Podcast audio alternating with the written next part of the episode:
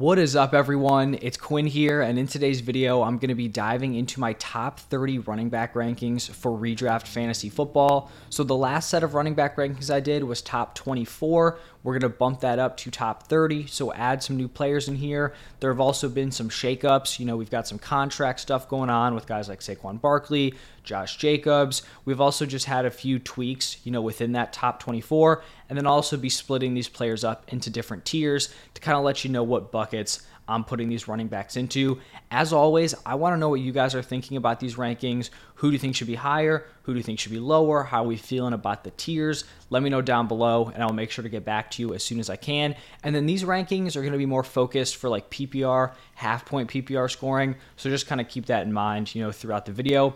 But let's jump right into it. We're going to start off with tier one, and I'm just going to list out all the players at the beginning of the tier and then kind of dive into it. So, tier one, we've got Christian McCaffrey, Bijan Robinson, and Austin Ekeler. For me, these guys are pretty much locked in as like my top three running backs. I do think there's kind of room for variance outside of this tier, but my tier one is pretty set in terms of the guys in it. I think you could have an argument for Bijan versus Austin Ekeler, um, you know, and I'll get into that in a little bit. But right now, I feel like these are the three guys that are going to be in my tier one heading into week one of the NFL season. I start off with Christian McCaffrey. We know of all the active players in the NFL, he's going to have the highest ceiling of any running back for fantasy. This is the guy who's averaged 29.3 points per game over a full season.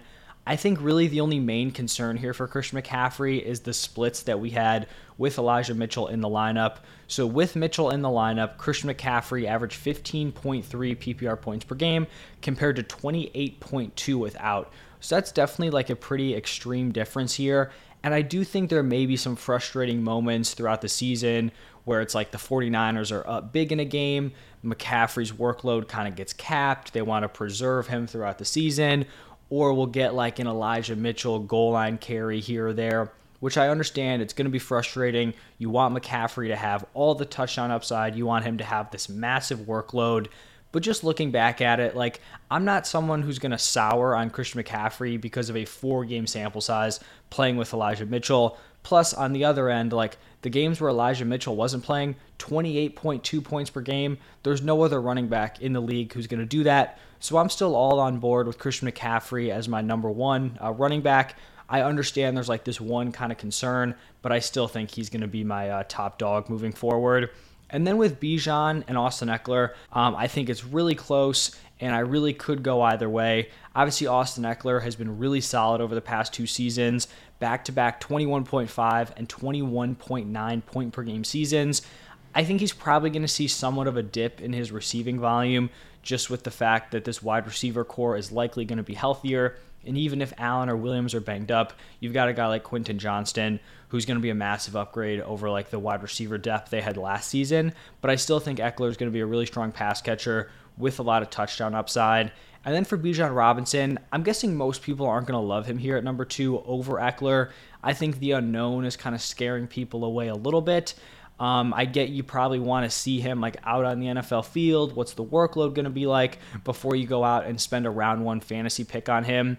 The thing here with Bijan Robinson though is that like if you take a wait and see approach and he puts together the season I expect him to put together, you're never going to be able to draft him as a mid to late first round pick ever again. Like if he goes out and pays off this year, he's going to be an early first round pick next year. So it's not like you're going to have the opportunity to draft him at the same price. When we look back at the last five running backs that were picked top 10 in the NFL draft, all of them were running back ones in point per game in their rookie season. So, you know, top 12 running backs. Saquon was the running back two in points per game. Lenny was the RB7. CMC was the RB12. And that was the lowest season of the last five. But I do want to point out that that was kind of like a known committee heading into the season. Um, people didn't think CMC was going to come in and have this massive workload um, from year one. Zeke was the RB3 and then Todd Gurley was the RB5. And we've also seen like high ceiling seasons. Saquon averaged 24.1 points per game. That would have clearly been the running back one last year. Zeke at 21.7, you know, also would be a guy who challenges for RB1 status today because we haven't seen like these insane running back seasons over the last few years. So this is the type of production that's going to be competitive for a running back one overall. I'm willing to kind of buy into the unknown here with Bijan Robinson. Falcons, super run heavy team. Bijan can also catch passes. So I'm very in on Bijan Robinson, but I'm also not going to pretend like I don't understand why you would pick Ekeler over him. It is really close between those two dudes, and I think I have them back to back in my uh, overall rankings. Now shifting into tier two, and this is one of the tiers that's experienced just a little bit of a shakeup here. I believe originally this tier was just Jonathan Taylor and Saquon Barkley the last time I did this video. Now tier two is going to be Nick Chubb, Jonathan Taylor, Tony Pollard, and Saquon Barkley. So Chubb and Pollard both jump into this tier. Nick Chubb is actually going to jump Barkley and JT. Pollard comes in, jumps Saquon Barkley. I just keep getting more and more interested in Nick Chubb here.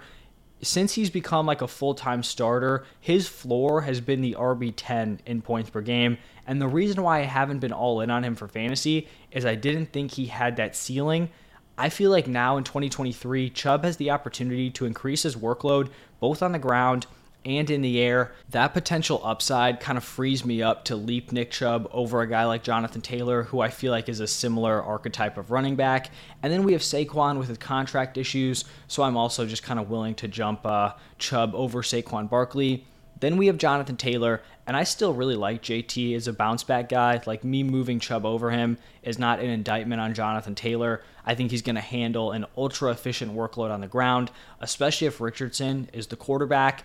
But I think the more, you know, I kind of look into it, I'm not going to like tank JT's value if Richardson is the quarterback, but I think his receiving work is probably going to be capped and I think maybe the touchdowns take a little bit of a hit because you're going to have Richardson involved at the goal line. So that doesn't mean that I'm fading off of him, but it just kind of allows me to put Nick Chubb over him because I just think those are issues that Nick Chubb may not have to deal with. Um, and then moving over to Tony Pollard, I will continue to be super high on Tony Pollard pretty much as long as the Cowboys running back room stays the way it is right now.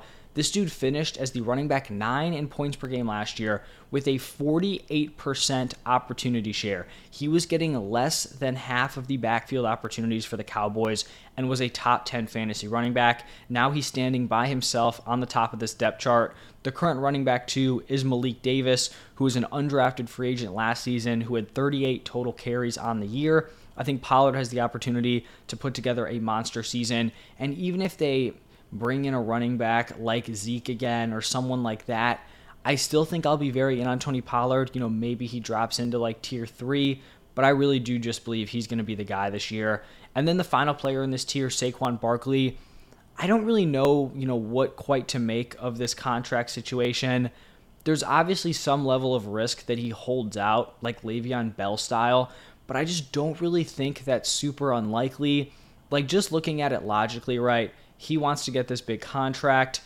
The problem is, teams probably aren't going to pay him this big money at the running back position. It's just the way it is. So now you're losing an entire year where you could be making money. I just don't know if that would be the smartest decision. I'm actually more concerned for like later on in the season. You know, maybe something happens with the Giants. They're not looking great to miss the playoffs. And then Saquon's kind of like end of the year. Why am I going to be giving you max effort in the fantasy playoffs like week 16, week 17? If I'm not even going to be here next season or you're not going to pay me. I think that's honestly more of the concern I have than them kind of missing time early on in the season. But let me know what you guys think. Like, this is still kind of fresh news. So, how are you guys feeling about these holdouts? Do you think they miss any games? Do you think they're going to miss early on in the season? You think they're going to miss later in the season? Let me know down below because I am kind of interested in hearing everyone's thoughts on that. Now, shifting into tier three, we're going to start it off with Breece Hall, then Derrick Henry, Josh Jacobs, Rhamondre Stevenson, and Jahmyr Gibbs. I do think this was a tier that I really, really liked like a few weeks ago. I think it's still a decent tier, but I definitely think it's taken a hit since my uh, last set of rankings. We started off with Breece Hall, who uh, starts training camp on the pup list. This does not mean he's not going to be ready to go week one. I think Saleh came out and pretty much said like they want to do right by him, they want to be conservative, but they're still optimistic he'll be back in week one. Obviously, like in a perfect scenario, you'd prefer that he's not on the pup list to start off training camp, but it is what it is. I'm still going to hold my ranking of him here as the RB8, and then we'll kind of reevaluate if we have some negative news moving forward. But I still truly believe that he is going to rival for running back one overall over like the back half of the season once he's fully locked in. Um, then we've got Derrick Henry, and I think he's probably like one of two running backs in this tier that didn't get hit with negative news over the past week or so. I'd say, if anything, like signing D Hop is probably a net positive for Derrick Henry, just because I think the offense as a whole is going to get better, right? You don't want teams just locking in on the run game because there's no weapons on that offense. In Derrick Henry's last three healthy seasons, he's averaged 19.6, 20.8 and 18.9 points per game. If he doesn't regress this season, he's going to end up being a value. But I also just think we cannot deny the fact that he has handled a massive number of opportunities throughout his career. He has 174 more touches than the next highest active player. So regression is going to happen. And I'm just not super excited to be the guy who's holding the bag, um, you know, ahead of any of the eight other running backs. I'm still willing to take Derrick Henry I have a lot of Derrick Henry on underdog, but that's where he's going like early round three. I'm just not going to be willing to take Derrick Henry at like the one two turn, given the fact that, you know, a fall off could happen here, and just due to the fact that I do like a lot of the running backs I have ranked ahead of him. Then we've got Josh Jacobs, pretty much like in the same boat as uh, Saquon Barkley. I think the difference though for Jacobs is that I kind of talked about the risk of Saquon kind of, you know, wrapping it up towards the end of the season. I feel like that risk is a lot more prevalent for Josh Jacobs because I think the Raiders are pretty unlikely to be involved in like the playoff race, whereas I think the Giants, you know, probably are going to be a playoff team. So I could easily see Josh Jacobs week 15, 16, 17, you know, like, ah, ankles feeling a little banged up, you know, probably just going to rest these last few games. I feel like that is a possibility. So that's something we're just going to have to continue to monitor. If you're someone who's like, I just don't really want to get involved with this contract stuff, like I'm just going to pass on these players, I also don't really uh, blame you.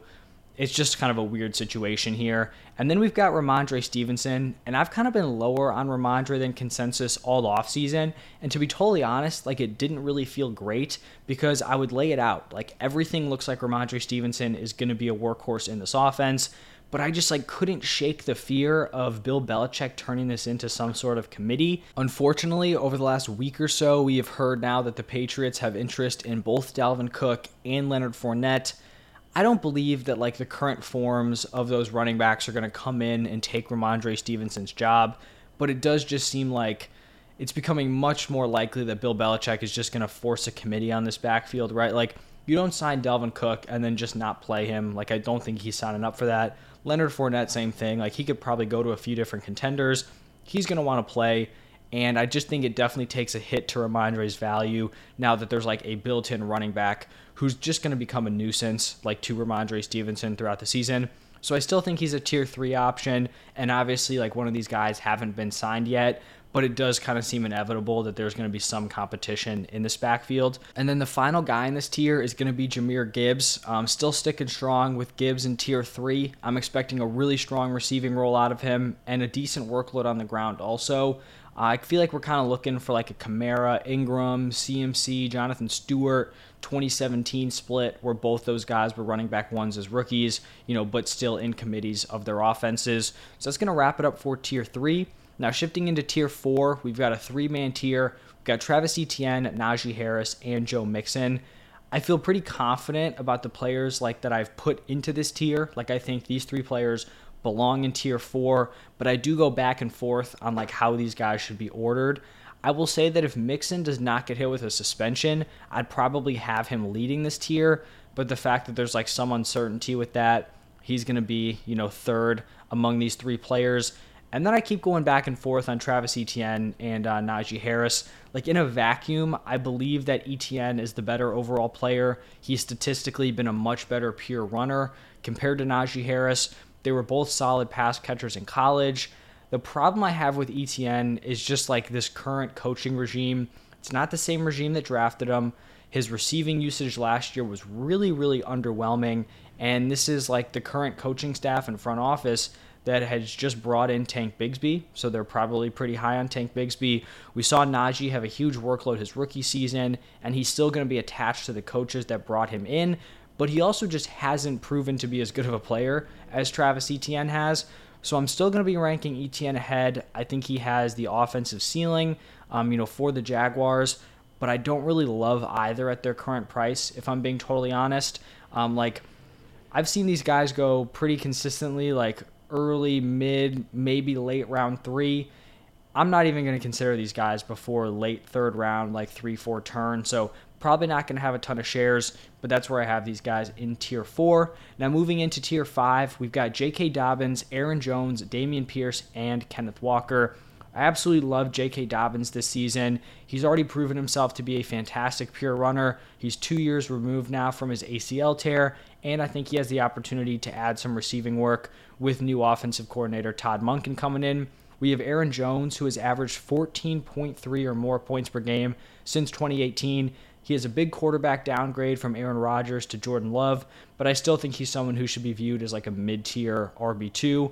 Then we have Dameon Pierce, and I'm honestly surprised that Pierce isn't getting more love this offseason. He seemed to be like a total fantasy darling throughout his rookie year. Even before the season, I feel like people were super high on him once like that backfield was kind of opening up. He finished as the RB20 in points per game, so his production was solid, and now he's heading into year two with a better supporting cast around him.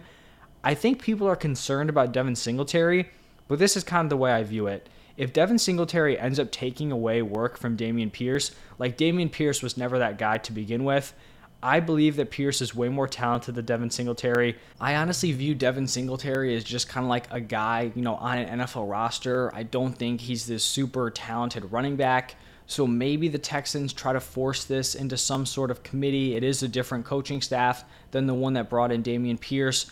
But if we're just going talent for talent, I don't think Dameon Pierce is going to have, you know, a huge problem beating out Devin Singletary here. And then to wrap up this tier, going to have Kenneth Walker. Definitely going to be lower on Kenneth Walker than consensus.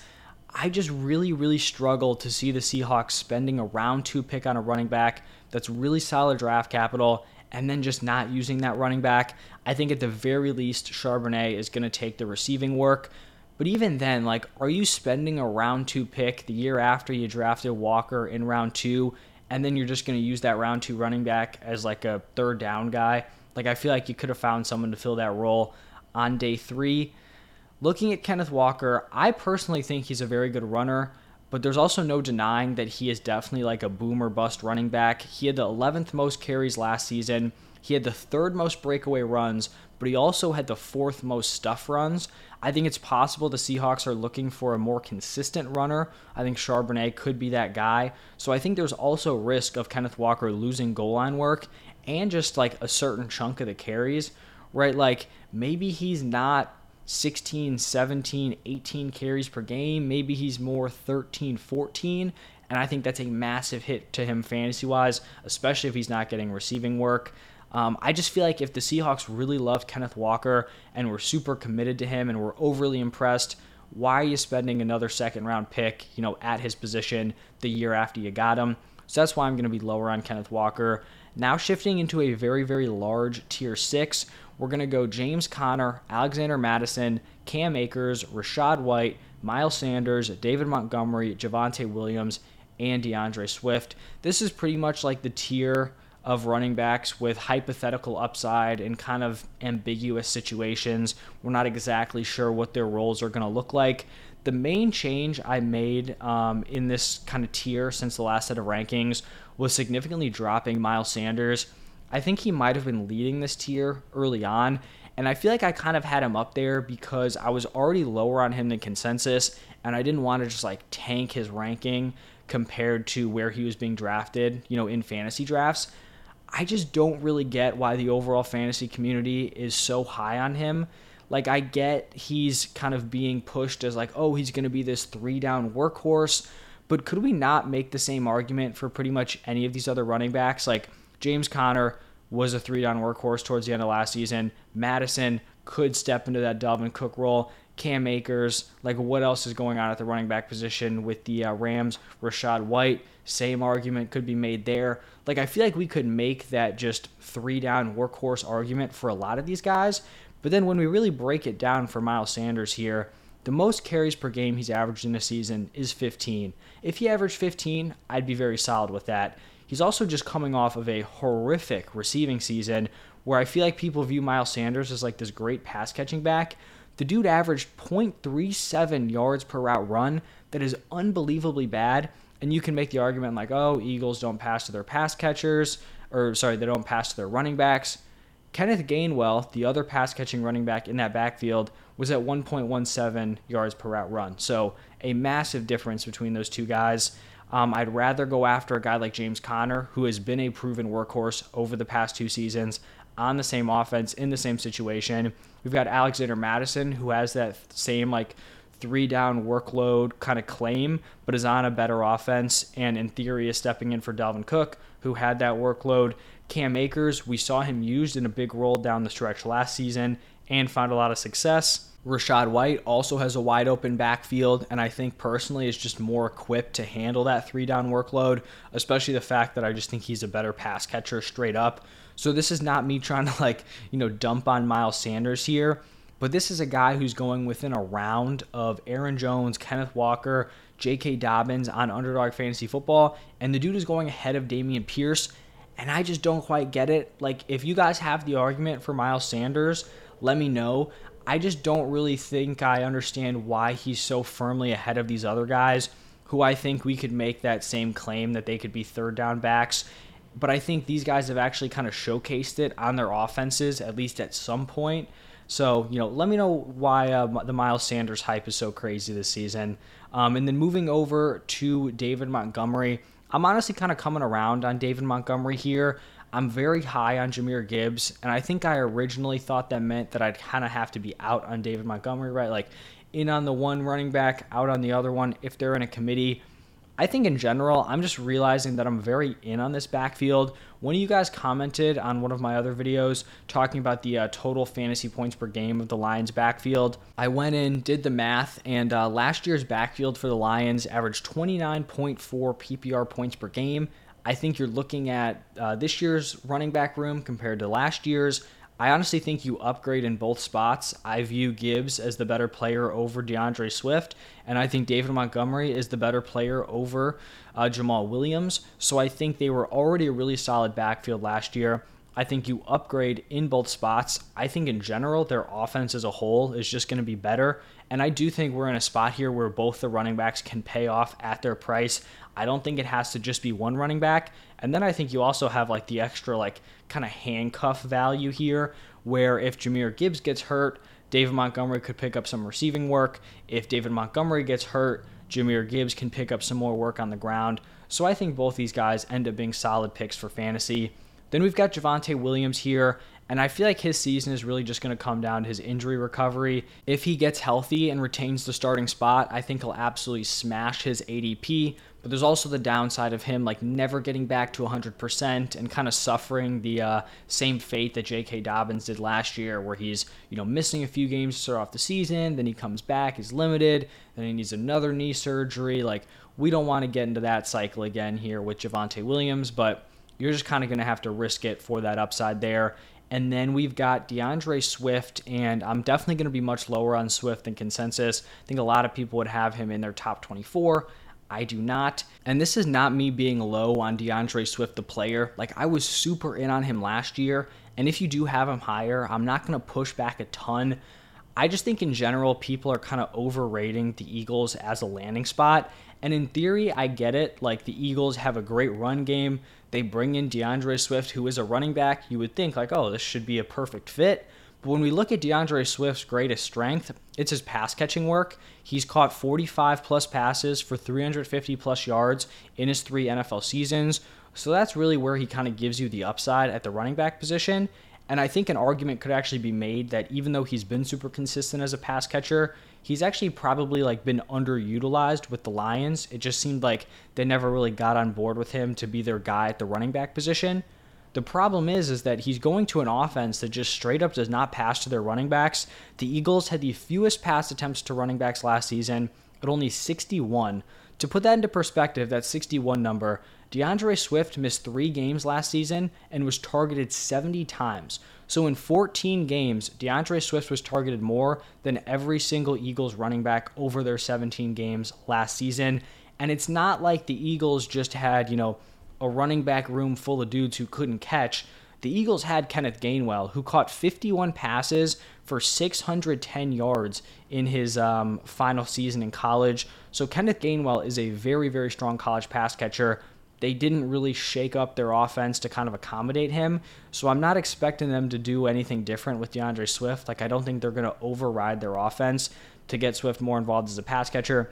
Maybe they scheme up some screens for him, but in general, I just don't think the Eagles' offense lines up with D'Andre Swift's strengths. And then he's going to have to be competing with guys like Rashad Penny and Kenneth Gainwell on the ground. And I just think a healthy Rashad Penny is going to be the clear top candidate, you know, to take over on the ground. And I also do just believe the Eagles really like Kenneth Gainwell. So overall, I just don't think Swift is really guaranteed anything on this offense. And I just don't know how this landing spot is going to shake out. And I'm not a huge fan of it. Now, shifting into the final tier, tier seven, we're going to go with Alvin Kamara, James Cook, and Isaiah Pacheco. I think Kamara will jump up at least one tier if he doesn't get hit with a suspension, but like potentially missing a significant chunk of the season is definitely going to have to kind of lower his ranking here. I still do think he's undervalued, like where he's currently being picked. Um, then we look at James Cook, who's kind of in a unique spot because he really hasn't proven much in the NFL but I also feel like he's a part of a wide open backfield on one of the best offenses in the NFL, which can definitely be valuable. And then to wrap up this tier, I went with Isaiah Pacheco. I'm definitely going to be lower on Pacheco than consensus. I kind of feel like where he's being drafted right now, it's like he's guaranteed the bulk of the carries for the Chiefs. And I think people are forgetting that a big part of like Pacheco firmly taking over last year was the fact that CEH suffered a high ankle sprain. Now, the tide was like definitely starting to turn in week 10, where Pacheco took on a bigger workload and CEH was pretty much non existent. Um, but I do think CEH going down with that injury just kind of cemented it for Pacheco throughout the rest of the season. And I'm not saying that CEH is going to come in here and like handle a massive workload for the Chiefs, but I also wouldn't be surprised if this is just like some sort of gross committee here. Plus, I think like even best case scenario, Pacheco is like an early down grinder on a pass heavy offense who's not going to be involved as a pass catcher. And then at that point, like you're banking on double digit touchdowns, which I don't love. Like, especially we saw last year, um, Jerick McKinnon was the guy who racked up a ton of the touchdowns. It wasn't Isaiah Pacheco. I just think there's a lot of different routes for this to, you know, kind of not pay off. And I feel like the one way he pays off at his ADP is like he just goes berserk in the touchdown department. It's just not really something I want to bet on here. And then I did just want to give one honorable mention to uh, Zach Charbonnet. I honestly would consider ranking Charbonnet over uh, Isaiah Pacheco, but I do have Pacheco in there right now. So that's going to wrap it up for my uh, top 30 running backs. I want to know what you guys think. Who's too high? Who's too low? How we feeling about the tiers? As always, thank you all for stopping by. Uh, stay tuned for my top 30 wide receivers tomorrow, and then I'll have quarterbacks, tight ends, overall rankings after that. But thank you again, and I will see you all in the next one.